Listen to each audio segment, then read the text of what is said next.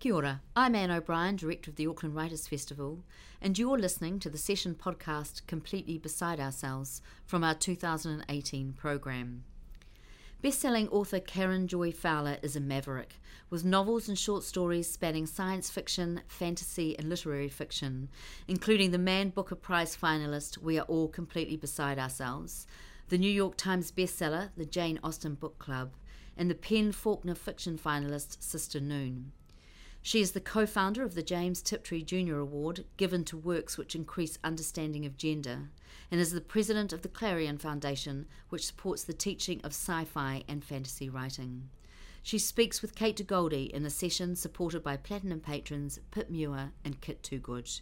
We hope you enjoy this. Thank you very much. I'm going to do my best to ignore the fact that I am enormous behind me. Oh, yeah. I forgot about that. I want, it seems wrong to start in a linear way with you, Karen, but I do want to start with your origins because, I mean, your, your writing origins, because you did come up through science fiction and fantasy. Let's call it speculative fiction for now. And um, the so called literary world would um, argue that you broke through um, with your two bestsellers.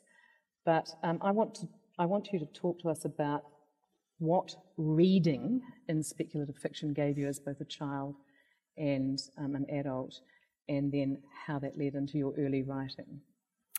Uh, first of all, I, I would say that um, although I, I, don't quarrel in any way with um, the things that you've outlined, that the fact that I started in science fiction was a bit coincidental mm-hmm. in my mind. That mm-hmm. I um, when I started writing because I read everything, it seemed normal and ordinary that I would try my hand at writing everything. And, uh, and what happened is that the things that sold were sold to science fiction magazines, mm-hmm. although the field has had long and um, vituperative arguments ever since I came in about where I belong and mm. whether I have in fact graced the field of science fiction or destroyed the field of science fiction. Um, you must be doing something right because you're upsetting everyone. Yeah, yeah. A, a, a, solid case can be made on both sides, um, but um, but I, uh, as I said, you know, um, I, I, make a lot of this fact, I um, perhaps too much, uh, of my mythical origin story. But I grew up in Bloomington, Indiana, and I spent a lot of time in the library there. And they did not sort books by genre, and the idea that things could be sorted by genre mm. came to me very late and seemed to me very unnecessary. Mm. And I just have not paid a lot of attention to mm. it. But um, a lot of attention has been paid to it on my behalf. we made the we made the point to each other in the green room that um, that kind of dividing of genre occurs much less in children's literature, and I, as a children's aficionado, was um, tickled to see that your childhood reading included um, P.L. Travers, the creator of Mary Poppins, whose books are much more substantial and, and complex than the film. And Edward Eager, a great American fantasist for children, and Peter Dickinson, also a fantasist. So you, you were reading a lot, clearly, of good children's literature in your childhood. Yes. The, um, the Mary Poppins books are um, one of the first books I actually remember mm. encountering mm. because that was read to me. Mm. Um, uh, and um, just as all the characters in Winnie the Pooh have my father's voice, all the characters in Mary Poppins have my mother's voice. Not Julie Andrews. no. Don't get me started on the movie. Yeah. Um, and not only that one, but then the more recent one about making that movie, mm. also very distressing to mm, me. Mm, um, Same. What was interesting about um, P.L. Travers and Mary Poppins was the philosophy that lay at the back of those stories. Yeah, I was perhaps not as tuned into that. Oh, I wasn't um, either until I grew uh, up and read about it, yeah. But um, it was interesting to me that someone um, steeped in theosophy would choose to write um, around that and about that in a children's form. So, in a way, you were getting um, a model, weren't you, from those writers? From all of those writers, yes. Yeah. Um, but you said that once you got to college, the book that really knocked you sideways was The Left Hand of Darkness. And I know you'll be talking about Ursula Le Guin this afternoon with other Ursula fans. But what was it particularly about that book? Well, um, you know, having having talked about how wide my reading as a child was, um, uh, as a second wave feminist in the early days of second wave feminism, it is um, humiliating to admit that I read Ursula Le Guin because my boyfriend told me I should. um, that um, we had, we had had a, a couple of dates and um, and, and then we had a conversation in which he said there were many things about me that he liked, and he listed some of the things that he liked. It was a lovely conversation until the point where he said there was only one thing about me he did not like. And I asked what that was, mistakenly. One should never ask. Um, uh, but he said that he could tell, even though we had never discussed it, that I was the kind of snotty girl who thought she didn't like science fiction, even though she had never read any of it. And um, that stung mostly because of its accuracy. uh, but rather than, uh, than concede, uh, I told him that he could not be more mistaken, that I was a great science fiction fan, and then, you know, sort of shoved him quickly out the door before we could begin to discuss my favorite science fiction books. Um, and then, uh, honestly, I, I, went to the bookstore. This was in Berkeley. I, it was Moe's Books, and said to the clerk, "I need some science fiction."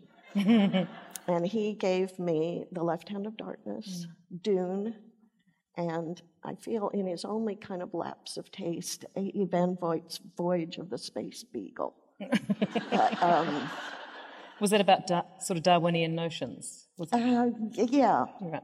Mm. Yeah. Um, but I liked them all. Yeah. But The Left Hand of Darkness just was revelatory. Mm. It's, it made me think completely differently about, um, you know, about how um, how gender might operate mm differently in different places. And in, a sort of straight line, many years later, when I began to publish, um, along with my friend Pat Murphy, we created an award for exactly this kind mm. of literature mm. called the James Tiptree Award. Yeah. Now, despite the um, science fiction world being cross with you from time to time, um, someone at least, John Joseph Adams, um, had trust in you to ask you to um, edit the Best American Science Fiction and Fantasy 2016. And your forward to that is so interesting. Um, you, probably for the benefit of people who may be new to the form, or just a reminder to everyone else, list um, the things that science fiction and fantasy can do and how, in your view, the world is in a place at the moment which means that realism isn't really up to the task of reporting and analysing what's going on. Yes. Well, you need look no further than the American political situation to see that realism has had its day and yeah. um, uh, other tools are now needed. Mm. Um, and I mean, the big revelation for me in reading your short fiction, which I didn't know, was um, the kind of extraordinary reach of one's inventiveness if one asks oneself the question, what if? But also how intensely political um, the writing can be without being didactic. And it did take me some time to realize that in your most recent collection, What We Didn't See, what I I'm not good on titles today. That's all right. Yeah, what, what I didn't see. There's a quite incredible story, The Pelican Bar, which I read a couple of times and then realized was on some level about torture and I guess about America's. Um, yes, it's about Guantanamo dis- Bay. Dissonance, Guantanamo Bay and or Abu Ghraib, yeah. Um, my question here is how does it work in a story like that? Do you find yourself writing about this, like discovering it as you as you proceed, or do you set out to address a problem? different stories come to me in different ways. So Mm. both of those are ways that I have written stories. Mm. In the case of the Pelican Bar, um, yes, I set out with a with a very clear agenda.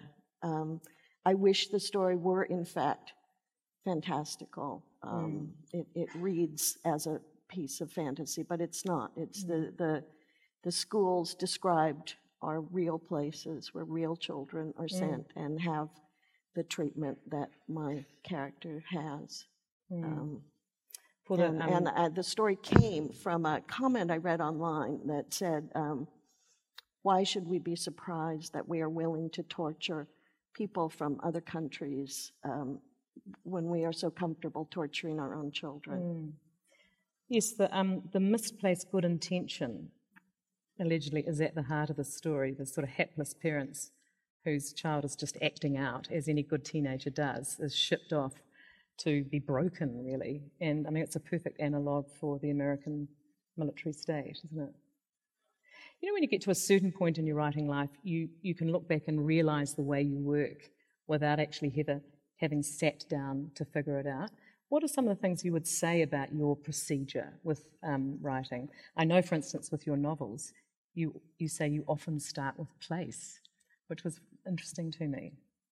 Well, um, just to circle that question briefly back to science fiction, this is my attachment to that genre. Is is that this is the um, this is the story that can take place absolutely anywhere. And um, I- so- some of my favorite science fiction stories. Uh, there's one um, called Venice Drowned, which takes place in uh, in uh, apparently Venice is sinking into the sea. The story takes place when Venice is thoroughly sunk and, and you are scuba diving through the churches. Um, it's just a, a, a wonderfully beautiful, strange place. Another one um, is a story called The Shape We're In, which you realize at the end uh, has taken place entirely in the Trojan horse. Um, uh, and so um, I, I feel, um, as I say in that forward, that you are never so deeply in someone's imagination as. Um, and, and I realized that was not the question you asked, and now I do not remember the question No, you no, but, actually asked. but I want to take you up on that because Oh, my process. Yes, my process. process. Yeah. Um, well, it's um, it's it's a troubling process. It's not the process I would have chosen for myself. Um, but I do I do feel when I teach that uh, that I tell people to be very cautious about jettisoning their own um, inadequate and inefficient methods for something that would be smarter because I I think that. Uh, that when you start to write, you do it because there's a joy that you find in doing it. And if, if you become too efficient, I fear what you will lose is that joy. So um, I, I muddle about um, at the beginnings, uh, very unsure often of where I'm going or what, what I have. Um, I, you know, I can start with something that's very, very vague. And, and, and when I begin to write, uh, it's, it's sort of to answer the question of why I think there's a story in whatever this vague thing in my head is. I really like rewriting. So my process is a very rewrite heavy process because that's what I enjoy. And, uh, you know, that's how um, I coax myself to the computer is by promising that before I have to write anything new, I will be allowed to rewrite um, oh, so it's not a displacement activity to rewrite. It's actually it's important to the process. Yeah. well, it's certainly important to my process. One of the things I love about the stories is, um, as well as the what if behind things and um, the idea of bringing together outsiders and real people at different times, you often write in the sort of an idea comes in the interstices of, of history or side players. And there's two fantastic stories about the Booth brothers um, in the most recent collection, and um, one's about the actor um, Edwin Booth, Booth's ghost, and the other is sort of about John Wilkes Booth, but it's about a young woman who's to the side of the plot to assassinate Lincoln. I'm intrigued by that story and by and by your intention with that with those two stories. Can you talk a bit about that? Well, um, I'm actually uh, I got so fascinated by the booths that um, I'm actually in the middle of a novel Oh, um, dealing right. dealing with um, John Wilkes Booth's brothers and sisters. He had a fairly large family. And in, in the second of those stories that you referenced about um, Anna Surratt, uh, I think I'm very interested in the sort of collateral damage of, um, I'm not so interested in the perpetrator of the act as I am in the people who um, you know, are, are caught up in it, uh, often very innocently. I didn't realise, How they um, navigate it. How targeted the, the whole Booth family was after the assassination. after the assassination. They were in peril for their lives. Yes, they were. Um, the, his oldest brother um, was very lucky to escape being lynched. He was, he was hidden um, at the hotel where he was staying when a lynch mob came for him. Yeah. Um, and he spent several months in prison as well um, because he was suspected of having collaborated in some vague way. There was a letter um, from John Wilkes Booth to him or back, I can't quite remember, but there was a reference to the oil business, which uh, John Wilkes Booth had bought an oil well, uh, and yet the federal government saw this as a code for something else. They found it very suspicious. I mean, one of the great joys of reading contemporary um, speculative fiction like those stories is the, um, the historical, which used to seem very far away, now feels really sort of contemporary. There's nothing new under the sun in the kind of glorious madness of America, is there? Yes. It's, it's hard to look at what's going on and think to yourself, there is nothing new under the sun. Um, As it all is, um, you know, it's all been there, but not so vividly as it is now. And in Black Glass, someone who was already there is brought forth um, into the 20th century. I didn't know about this person, Carrie Nation. Carrie Nation. And um, she becomes um, a marauder with her axe in the 20th century. And She was an activist for temperance. She went in and busted up bars. Yeah. magnificent character. Um, but as is so common with your work, you then marry it to the most unlikely scenario, which is DEA, Drug Enforcement Agency agents, trying to chase her down by using voodoo. It's completely, ins- it's completely enthralling. It all makes perfect sense if you read it. and um, you just so want to go along for the ride. But you just, I thought it might be nice if you just read a little bit to contextualize it. I'm happy to. All right, so this is kind of early on in the story, but not at the very beginning of the story. Um, Patrick Harris had been a DEA agent for eight years now. During those eight years, he had seen some action. He'd been in Mexico, and he'd been in Panama, and he'd been in LA. He had been in one or two tight spots, but that didn't mean he couldn't help out with the dishes at home. Harris knew he asked a lot of his wife. Couldn't be the easiest thing in the world being married to a man who disappeared into Latin America for days at a time and might not even be able to get a message out that he was still alive. Harris could run a vacuum cleaner over a rug without feeling that he was doing his wife any favors. Harris could cook a meal from the very beginning, meaning the planning and the shopping and everything, without feeling that anyone needed to make a fuss about it. He stood with the French bread and the Gruyere cheese and the imported Emmentaler Swiss in the nine items only, no checks checkout line, wondering how he could use the tomatoes, which he hadn't planned to buy, but were cheaper and redder than usual and had tempted him. The woman in front had 12 items. Didn't really irritate Harris. He was only sorry that it was so hard for some people to play by the rules. While he waited for the three extra items to be tallied and worried in an ineffective, pleasant way over the tomatoes, he read through the headlines.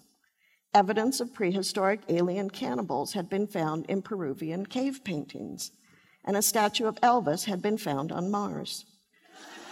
A husband with bad breath had killed his wife merely by kissing her. a Miami bar had been destroyed by some sort of half woman, half gorilla.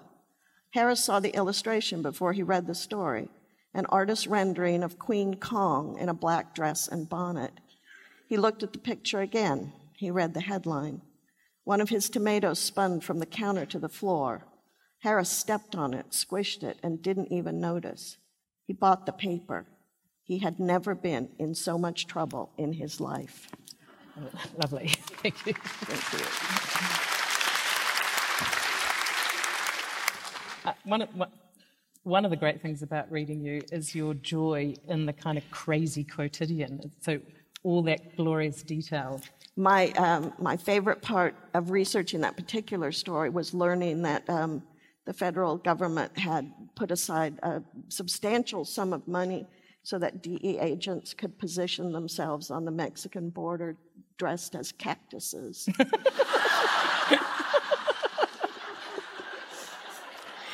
Once again, realism not up to the task. A striking thing about your oeuvre, Karen, is um, the enormous range of subject matter. And so, when confronted with um, women in a 1947 baseball team off to find husbands, or a Jane Austen book club, or the Northwest in the 1870s, or San Francisco in the Gilded Age. You think, what's the project this woman is engaged in? But one of the things that carries across all the books is playing with the form and commenting actually on fiction as an agent and a pleasure. And I've already forgotten what, what, that question was going to end in, but I think it was yes, I know, it was a way of segueing to um, the Sweetheart season and Wits End, which I think of in tandem. But um, the Sweetheart season, which is the story of women baseballers and a town in 1947, was very unexpected for me after I'd read everything else. Can you tell us a little bit about um, the origins of that story? I stumbled on a a, a master's thesis, an unpublished master's thesis that was referenced in uh, some other book that I, you know, some other topic I was researching. Um, I, I, get many of my ideas from the footnotes of other uh, mm. uh, other topics, um, and I, I, will just um, mention as a brief aside that one of the things that um, I mean, one of the great things about research on the internet is that it's so available. I don't have to worry about where I'm going to park. Hmm. but um, but library research, I almost always find that the book I really want is next to the book I go in to get, and I, and there is no hmm. way on the internet that mm. that happens in that same way. The happenstance of browsing. It's yeah. something else, yeah. So I was just, uh, I was unaware of, um, uh, of how popular women's baseball during World War II was. I mean, mm. we hear uh, a lot in my country about Rosie the Riveter and all, mm. all the women taking the men's jobs, but, um, but baseball was one of the jobs the mm. women took during the war. Uh, and unfortunately, as I was writing the book, um, the movie A League of mm. Her Own mm-hmm. came out, and I thought, Bummer. well, damn. thought maybe it will be a very small movie and nobody will notice it. And then I heard that Madonna had been cast, and I thought, well, I, I, I suspect that woman knows exactly what she's doing to me. Mm. I've remembered where I was going with my um, question before. That story is ostensibly about the baseball team and the lack of men in the very boring town in which they live. It's a town built on breakfast cereal. There's definitely a metaphor in there. Um, but most amusingly, one of the main characters in the town is a fictional one um, who is a kind of Betty Crocker icon who's been invented by the breakfast cereal king. And things start to unravel when um, the reader and the town realise that someone is interfering with her column, with the recipes, cayenne pepper being suggested for, I can't remember, a, a sweet dish rather inappropriately. So, what often is happening in your books is that you're poking at mythologies and accepted wisdoms. And that book is as much about our weird view of the placid 1950s or late, you know, late 40s and 50s, isn't it? I mean, you're talking about American there are mythology. a couple of things. I think of it as a book about the Vietnam War, although the Vietnam War is never mentioned. Mm-hmm. Um, it's the, the, the relief that is thrown on the Vietnam War by looking at World War II Mm-hmm. and, and what the uh, domestic um, experience of World War II Mm. was like. So, um, so, so I sort of imagined that readers would come to the book um, understanding that the experience at home of the Vietnam War was quite a different one. Also, um, that was my second novel, and um, and I was very insecure about writing novels. Um, I still am, but there seems no point in letting that stop me anymore. Um, and so for my first two books, I had a template in my mind of a different novel um, that I loved. For Sarah Canary, my first novel, my template was The Wizard of Oz. And um, my hope, um, although I'm not distressed if this hope does not come true, my hope is that you read the book and you do not know that. Yeah, I mean, that never crosses your mind. But if I say that to you, I think you can begin to pick Absolutely. out Yeah. absolutely how I have used. Um, and for the second novel, um, my template was the Dorothy Sayers novel, Gaudy Night, Right. which is uh, um, a, a mystery that is propelled by poison pen letters. So that's where the Yeah. messing about with her column and, and her, and she, she gets fan mail, which she answers, and those answers become increasingly demented as well. Um, It's wonderfully entertaining. At the beginning of the um, Sweetheart season, the narrator, who's writing about her mother's life, says this story is told by two unreliable narrators. So even though it's seemingly a realist story, you're absolutely playing with the reader. And the reader's relationship to your stories is always front and center of your work. I wrote the book when my mother was dying. Right. And my editor, who knew I was writing the book and that my mother was dying, but knew nothing about the book, um, and, and my editor loves uh, a, a bleak, grim vision of the world. And I think um, she imagined that that's what I would produce for her. Um, and um, uh, when my actual life is difficult, I cannot live in an imaginary world that is also difficult. So I think The Sweetheart Season is my funniest book. And it's sort of the frothiest book. And um, I have to sometimes say, you know, a story like The Pelican Bar will come out, and friends will call up and say, you know, are you are you all right? I read that story. You seem you seem upset. And I, you know, I am always upset. That is I, that is my um, that is my default mode, uh, for which I do not blame myself at all. The world is an upsetting place, um, and I am merely paying attention. But um, but I also feel that my friends have not figured this out. That when I write something that's bleak and distressed, my life is going fine. And, and it's only when I write something re- really funny that then I should be getting that phone call. Um, Sarah Canary, I'm really happy to see, is back in print and available. And that was your first novel set in Northwest um, Atlantic. Was it? Or the Pacific Northwest, sorry. Yes. And as you've pointed out, hilariously, while I was reading that book, I was also reading a book about someone's obsession with Judy Garland, so I should have noticed that it's based on the Wizard of Oz template. But um, it is Was indeed. that um, possibly Geoff Ryman's Was that you were reading? No, no, it's actually Susie Boyd who's at the Oh, festival yes, and doing um, course, her Judy. Garland show tonight. Um, but um, what's, I mean, the thing that I take from that, but there's many, many things going on in that book that are wonderful. It's a bunch of companions of people who are other in one way or another women, Chinese, um, African American, Lunatic. yeah, and lunatics. Uh, it is a lunatic book in a wonderful way. But the thing that um, I was most entertained by was Adelaide, who is um, travelling the logging camps because the railroad's being built um, to join the country up. And of course, Chinese workers there. And she's lecturing on the female orgasm in 1870s America. Who knew? But because you are constantly bringing actual characters into your stories, I just didn't know whether it was real or imagined. Well, um, I think as a general rule, when you read my book and you get to the banal, boring parts, I made those up. Right. And when you get to the parts that you think, well, this can't possibly be true, I did not make those up. So, yes, Victoria Woodhull was touring the labor camps at that time, trying to persuade people that their wives were entitled to orgasmic pleasure. And they were responding by surreptitiously uh, doping her drinks with Ipecac in the hopes that she would vomit on stage while she was telling them these things. Holy God. And then she ran for the presidency. She was the first woman to run for the presidency.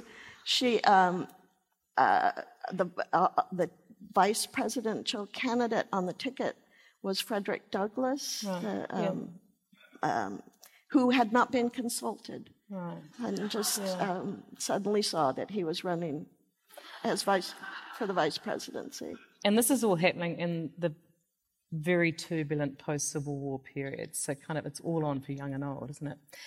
Sarah Canary, after whom the story is named, is the silent character in the book. Everything else is sort of happening around her, but she's a, a key person. And the business of who has language and who doesn't is in at least three of your books. Yes, clearly an obsession. Yeah, absolutely. And um, it's sort of at the base of Wit's End, which is also another enormously enjoyable metafiction in lots of ways. Well, thank you, because that book is not often admired. is it not? What, what, no. because it's just people can't place where it fits? Uh, I think, you know, we have to we have to be honest that there is also always the possibility that I've written a bad book, Right. and um, am, am merely being informed of that. But I also think it came on the heels of um, the Jane Austen Book Club and the success of the Jane Austen Book Club and people who um, that, that you know. I think it appears to me quite possible to enjoy my work if you start at Sarah Canary and mm. then read the Jane Austen Book Club. Mm. It appears impossible to enjoy my work if you start with the Jane Austen Book mm. Club and then read Sarah Canary. That you just think, well, this is not what I signed on for. Yeah. Um, and it's tricky as a working writer to um, disappoint your fans, isn't it? I mean, to, you risk disappointing them if you, if you change tack or do something completely different. But I'm picking you just don't think about that if you can possibly. I just don't really care. No. In Wit's End, um, we have a young woman in crisis. She's in grief because her um, father and brother are now gone, and she goes to stay with her um, godmother, Addison. This, I think, I will say, you know, at the heart of it, maybe a lot of the problem with the book is that I decided to write a rollicking comedy about a woman who is deeply in grief, Yes, having lost every member of her family. That perhaps, um, perhaps people did not find that Yeah. as funny as. Uh, I, for me, I accepted the fact that she was in a makeshift moment in her life, and she goes into this house where Addison, the mystery writer, lives. I think you I want to say that um, that uh, so the central one of the central characters in the book is a, a stratospherically successful mystery writer, and the first writer I ever met in my life was Agatha Christie. So Oh, wow. isn't that you amazing? Yes. And you chatted? I I can't say that we chatted. Um, You, she you didn't have language at that point. Well, um, I would not have known what to say. She, um, her husband was giving an archaeological presentation at Stanford. I was a high school student, but I lived in Palo Alto, so I, I went um, and you know suffered through slide after slide of uh, artifacts, and because I wanted to see Agatha Christie, and um, and she did not disappoint. She was sitting in the front row. She was wearing an enormous mink coat and big, equally enormous, fuzzy pink bedroom slippers. and I don't think on a conscious level it, it hit me so hard as it did later that there was a job in the world that you could wear bedroom slippers to. And that may have been the moment I thought, I will be a writer. oh, that's marvellous. Um, what I wanted to say or ask about that book is, it, as you say, you started off wanting a rollicking comedy about someone in grief, but there's so much else going on in the book as well. You feel some of the time you just couldn't leave out certain things. One of them being the cult that um, emerges and which our main protagonist starts getting um, interested in. Cults are another obsession of mine. Um, right, and um, come through honestly since I live in California. Yeah, but I was, um, I think, the thing that um, sort of started me on this particular cult, um, which which was uh, something that was in the Santa Cruz Mountains, so very mm. close to where I live, was reading about a, a sort of uh, sister cult uh, of um, immortals. Mm and I and I wrote another book about uh, another short story about them. But yeah. this was a number of people who had, you know, um, given their fortunes over to a cult leader who promised that immortality would result. Um, but uh, as luck would have it, died of a heart attack before he could cash their checks. So.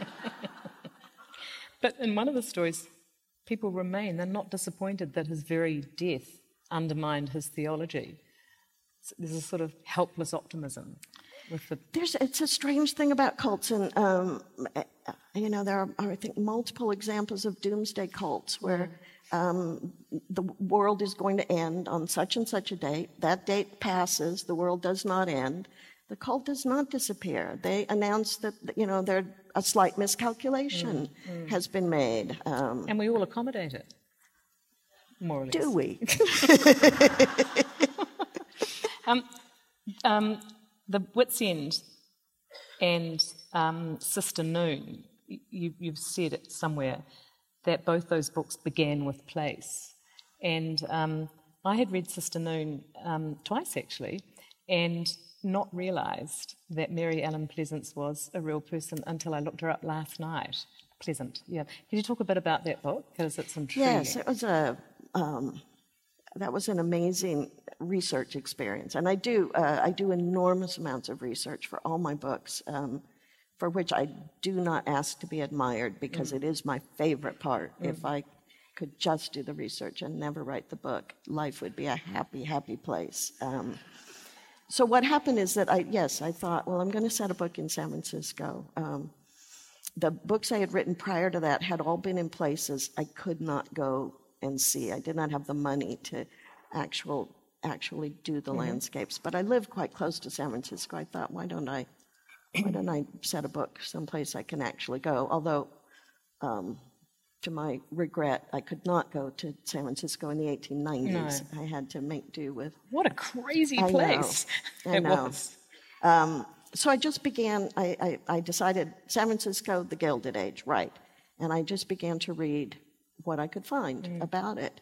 And what I began to notice was that I read, I read stories about um, contested wills and about um, custody cases, uh, divorce cases, about the failure of the Bank of California and the suicide of the man who ran it, about the building of the Palace Hotel and the dignitaries who died there, um, uh, uh, about a diamond scam uh, where um, you know a, a, field in Nevada was salted with diamonds, and then a mm-hmm. number of people were persuaded to invest in it. Uh, about about a, a, a, financial crash that had just happened, and what I began to notice was no matter what I read, no matter how far afield I thought I was going, Mary Ellen Pleasant's name always appeared mm. in some way.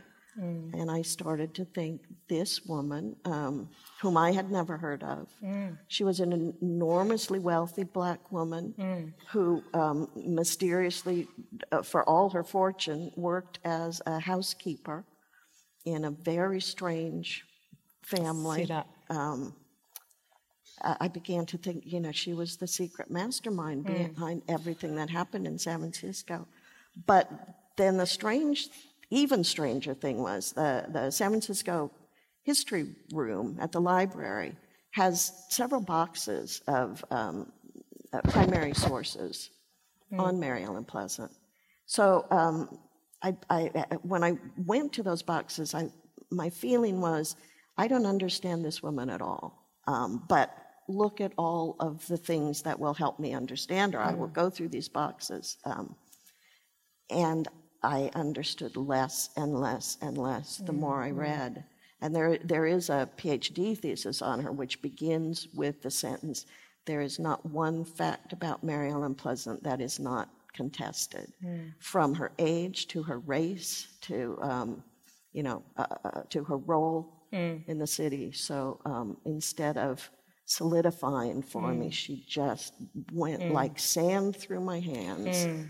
And in the end, um, it changed my conception of my own book. I thought, I cannot write a book about Mary Ellen Pleasant because I don't know anything about her, um, except that she was a tremendous liar, surrounded by tremendous liars. Um, So once again, story in fact is contested Yes. all the way through that. And we kind of sidle up to her several times, and she's never quite there for us to catch hold of. Well, what I what I realized is what I could write about was the things people said about her, because there were many, many, many stories, and, I- and then they could all be true or they could none of them be true. I don't know, but I do know that they were said. So um, I had to present it that way. These are the things people said about her. You know, I was reminded for all the world of um, Eleanor Catton's um, prize-winning The uh, luminaries. yeah luminaries. Why I can't remember titles today, I don't know. But it's set in a gold town Yes, round about yes, the I've same time. Yeah, so it's the same kind of nuttiness going on. Yes. um, most enjoyable. Um, we haven't talked about your two most famous books, but we will. But I thought maybe because um, I'm sure there will be questions from the audience, I would invite people to come up to the mics if you want to ask Karen a question. Um, you will, of course, have time to talk to her later, but please feel free to come up to the mics. In the meantime, let's go to Jane Austen.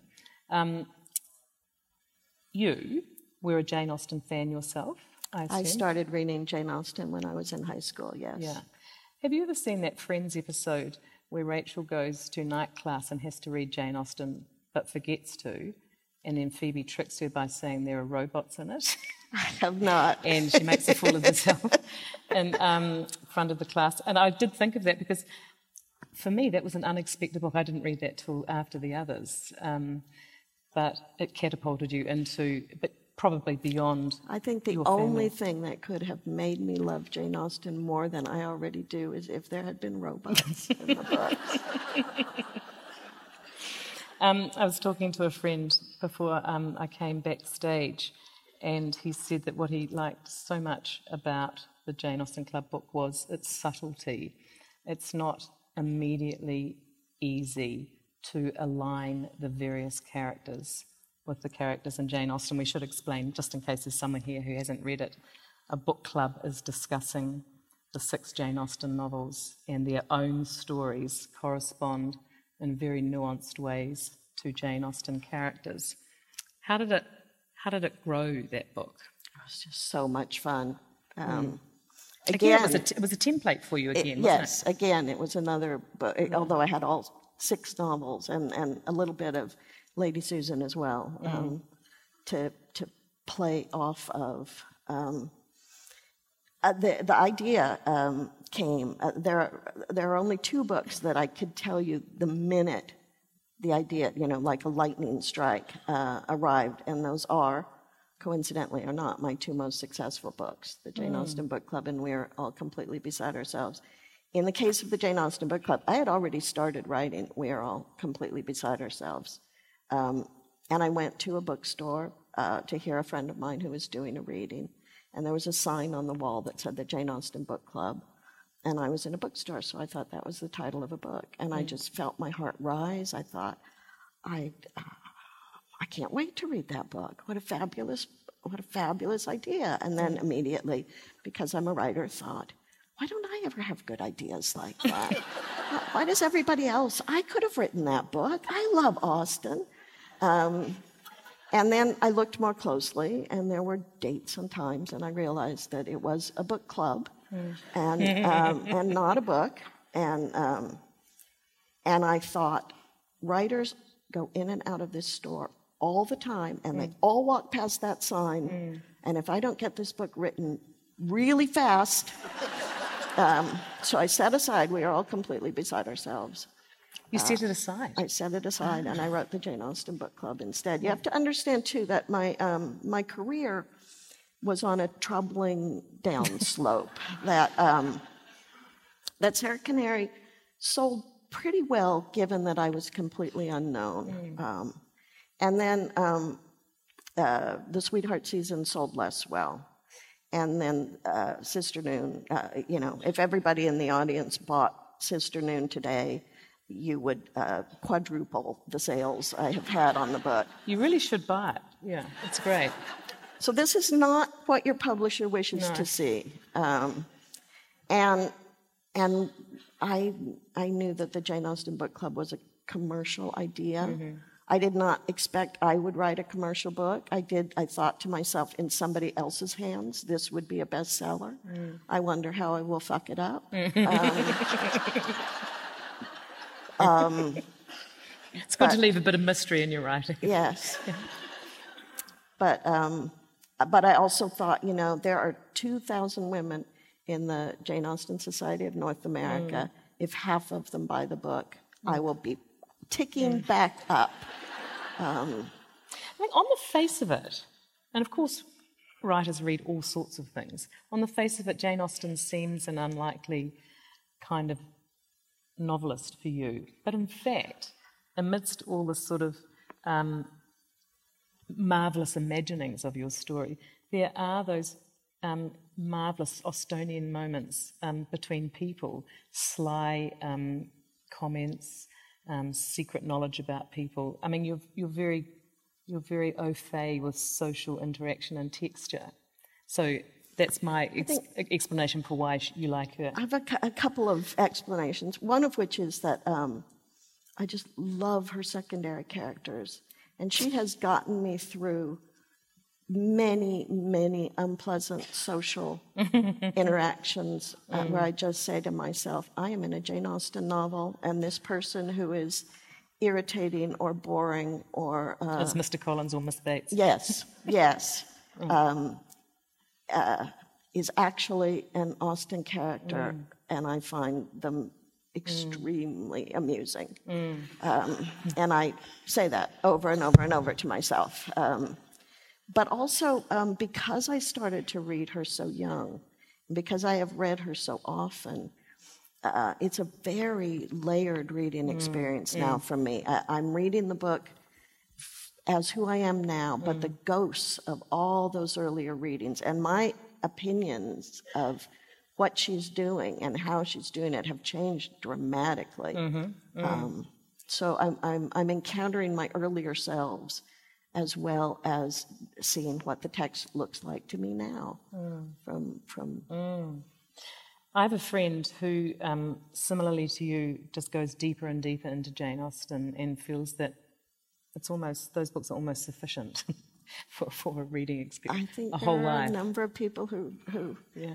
feel that way. One of the great joys of writing the book was that when I turned it in, um, my editor, uh, it, it did come in a little short, and my editor said, you know, um, why don't you look at some of the critical work around her and see if you can include some of that.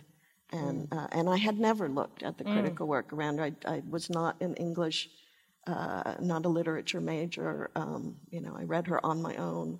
Um, and that was so much fun. I love nothing more than um, professors at each other's throats over something that it seems to me matters to no one else in the world. And there's a wonderful quote from Mark Twain. Oh yes. Um, it's every time I read Pride and Prejudice, I want to dig her up and hit her over the head with her own shin bone. Um, but I look at that quote and I think, Mark, Mark, put the book down. Stop reading it. You don't- yeah. You don't like it. Read something else. but he had to keep reading. Yeah.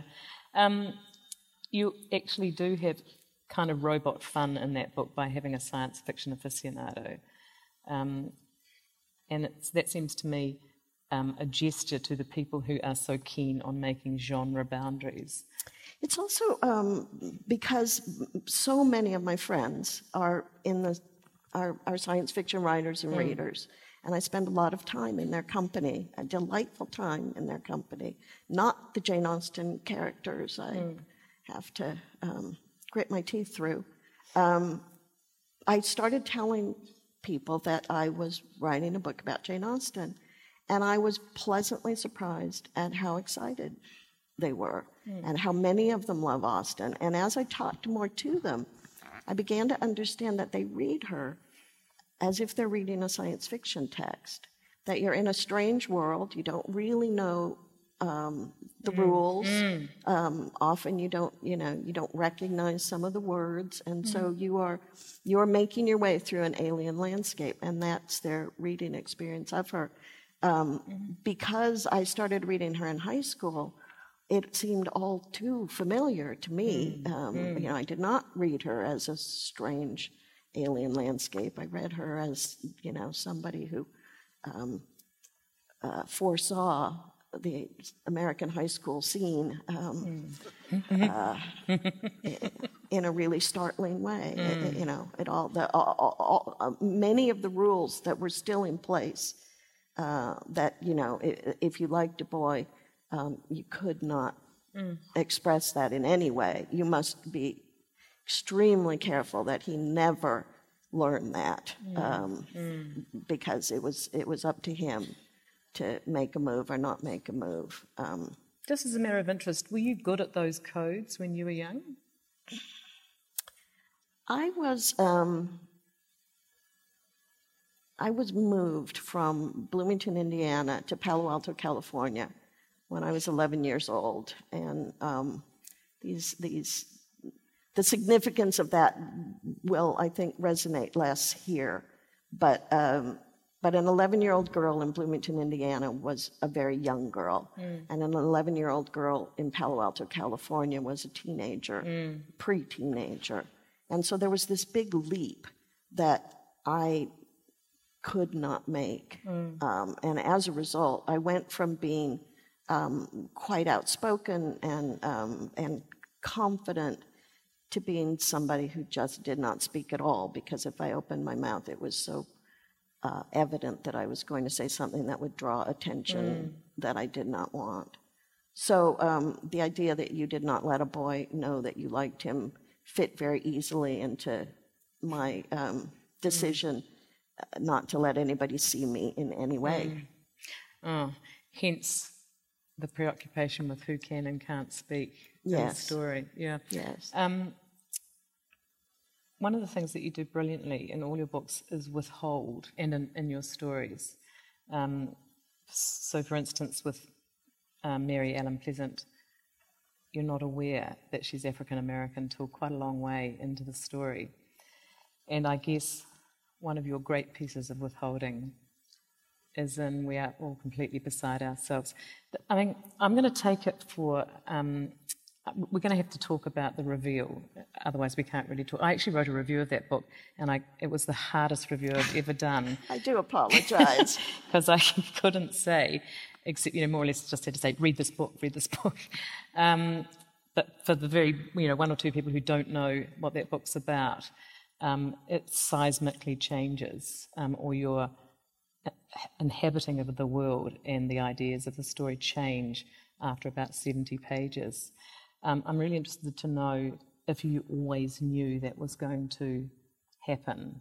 Did you write your way to that notion, or did you know you were going to withhold for as long as you could? I, I the first decision I made was that that crucial information would need to be withheld. So I mm. always knew mm. that that that was the way the book was going to proceed. That, mm. that if I was to have any control over how the reader saw the situation, and, and it is a first person narrator with a, an agenda. Mm. So um, it's really not me doing the withholding so mm-hmm. much as her doing the withholding, um, True. of which I cannot in fact, approve, but um, had no way to stop. Um, it's actually great to go back and read that book after you know everything and read that first third or quarter, kind of looking for the tells, which aren't quite there, but they feel there the second time around. So, just can you give us a bit of background? Um, many, many, people may know this, but your parents were um, scientists themselves? My mother was a nursery school teacher. Oh, okay. My father was a, a, a behaviorist, a psychologist, a mathematician, right. but in the uh, Skinnerian right. world of Indiana University. Right. So my father worked in the Skinnerian world of Indiana University. My mother was the nursery school teacher for Skinner's children, mm. who I'm told were hellions. And they're both they're both working with the vulnerable in different ways. I mean, this, that, that book requires us to think hard about what it is to be human, but also what we're visiting on the on the creatures who aren't human. Um, I mean, there are so many ways of approaching it. Was that intentional, or did it again? Did that come as you wrote?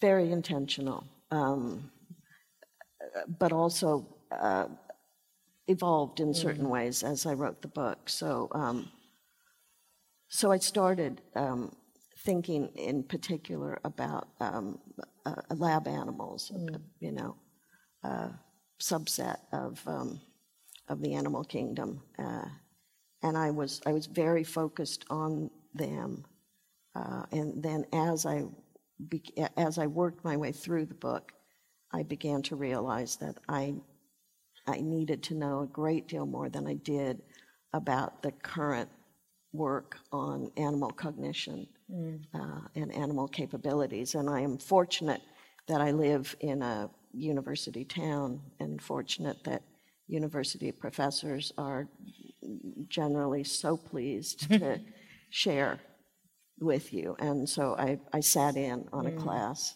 on animal theory and um, I just learned amazing mm. things. It was, it was life changing for me to. Mm. Uh, uh, but the sort of great overarching takeaway was just that we have underestimated the creatures we share the planet with mm. in every possible way. Somewhere you've written, um, and this comes back again to who has language and who doesn't, that y- you were taken aback by the fact that we're always wondering how chimps can, how we can communicate with chimps or how, how well they communicate. They can communicate with us. With, with us. Why do we never think about how they were communicating with each other? I mean, the assumption there is really telling, isn't it? Yes. Um, mm. I think, you know, uh, one of the things um, that Ursula Le Guin first said, or that I first encountered in Ursula Le Guin, in her, one of her many uh, very persuasive and passionate defenses of uh, science fiction and fantasy is that um, realism absolutely centers the human, mm. and that in these other genres, um, other voices are possible and, and important, and the human is not mm. necessarily the central mm. um, concern of the mm. story. Mm. So, um, so yes, that's another reason that, that I am attracted to those genres. I also um, feel that no other book I have written has come so deeply out of my own uh, autobiography. Mm, mm-hmm. And that um, I think um, my, my father uh, worked with rats, he, mm. he studied learning in rats, and that certainly by age six and possibly before, he and I began, launched a, a, an argument that lasted the rest of his life and so far the rest of my life hmm. um, over the question of whether animals could think or not.